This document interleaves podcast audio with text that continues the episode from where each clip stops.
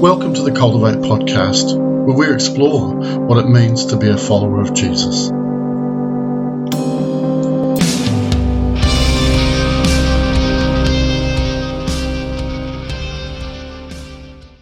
This week's podcast is on Ephesians chapter 2.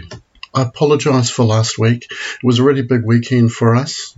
Our 24 year old daughter was recognised by her church as having a pastoral gift, and so we really wanted to be there and to celebrate that. Ephesians chapter 2 has four subjects that I really want to draw our attention to, and I will only get through three of them today. Um, while I can easily do four, as I've said previously, I want to keep these podcasts short because these are about an introduction to subjects and an opportunity for us to think about what it is that it means to us. Um, and I have much confidence in you as listeners. I believe that you have more insight and you will ask much better questions than I can. But this is my attempt at beginning a conversation so that we can learn something more of Jesus. In the first part of Ephesians 2, Paul tells us the difference that is made by experiencing God's mercy. To make this clear to everyone reading his letter, he identifies three consequences of sin and three benefits of mercy.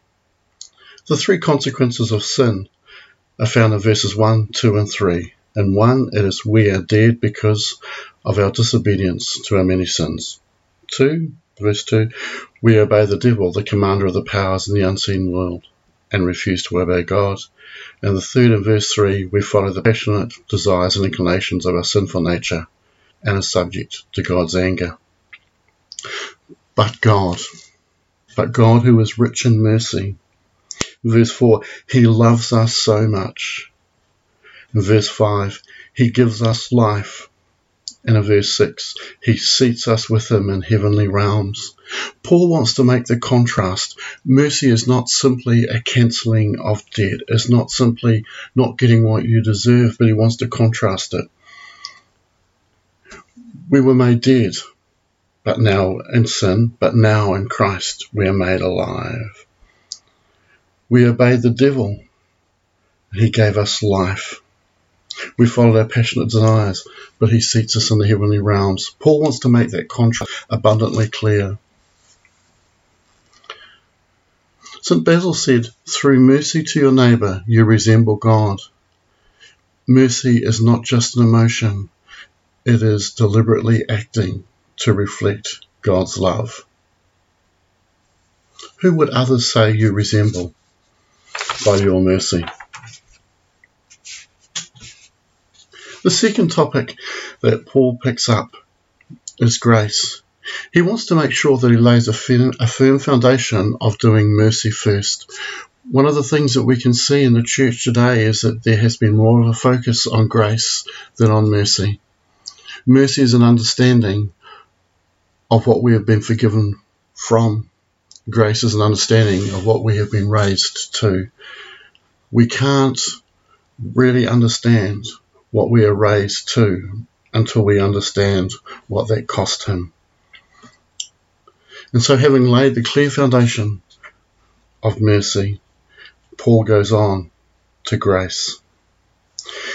And that beautiful verse that we find, verse 8 For by grace you have been saved through faith, and that not of yourselves, it is the gift of God wanting to develop the understanding of the Ephesian church. Paul, having explained it, now goes on to talk about grace not as a contract, as mercy is. But Paul wants to paint a really clear picture that grace is something we gain only as a gift because it is simply too costly. So precious is grace that when we receive it, it transforms us. As my good friend Ken tells me, we cannot encounter God and not be changed.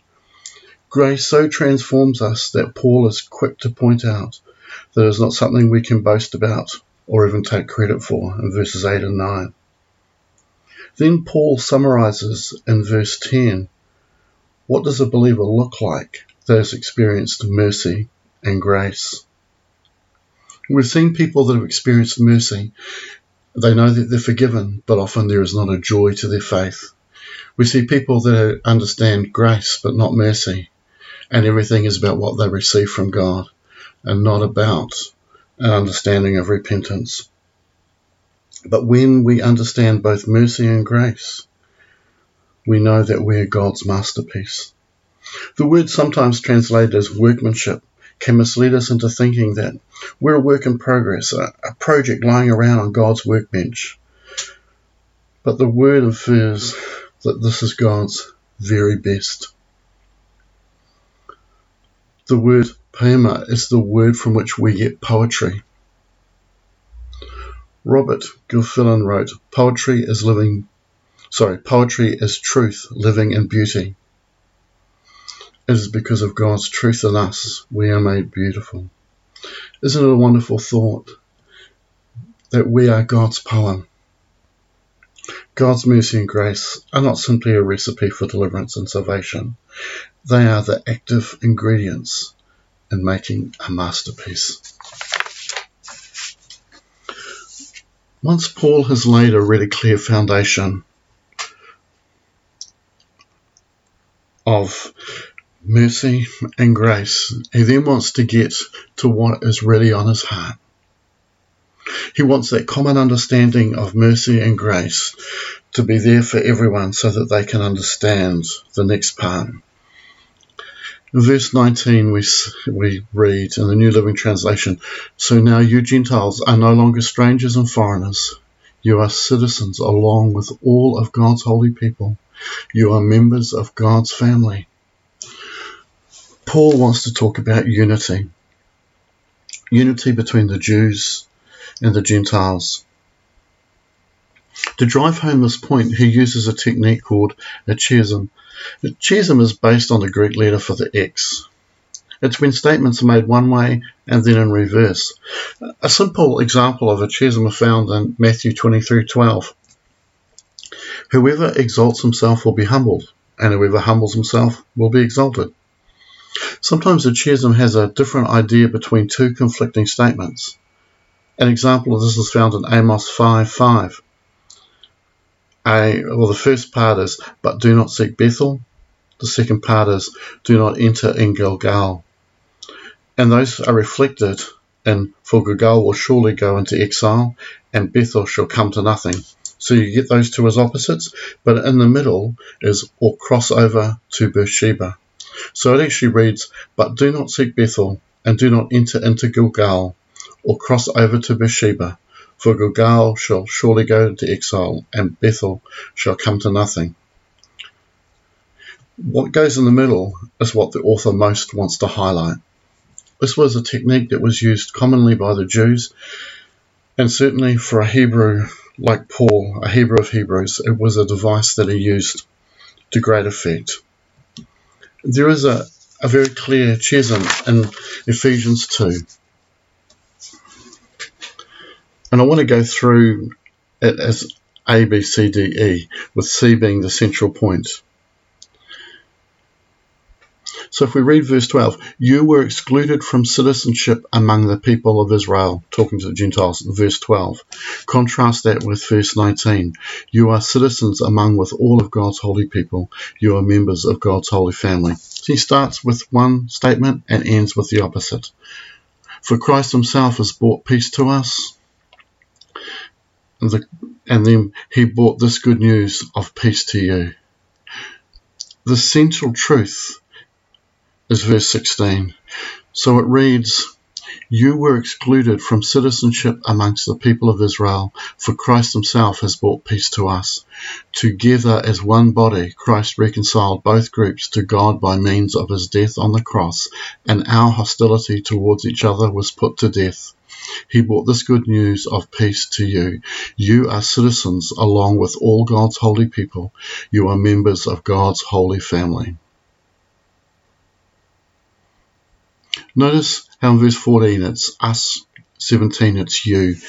Ephesians, Paul is writing almost to two groups. You can almost see him on one hand looking at one group of people and then looking at another. You can see that he is understanding that there are Gentiles and there are Jews, and he is wanting to make sure that they both understand together as one body.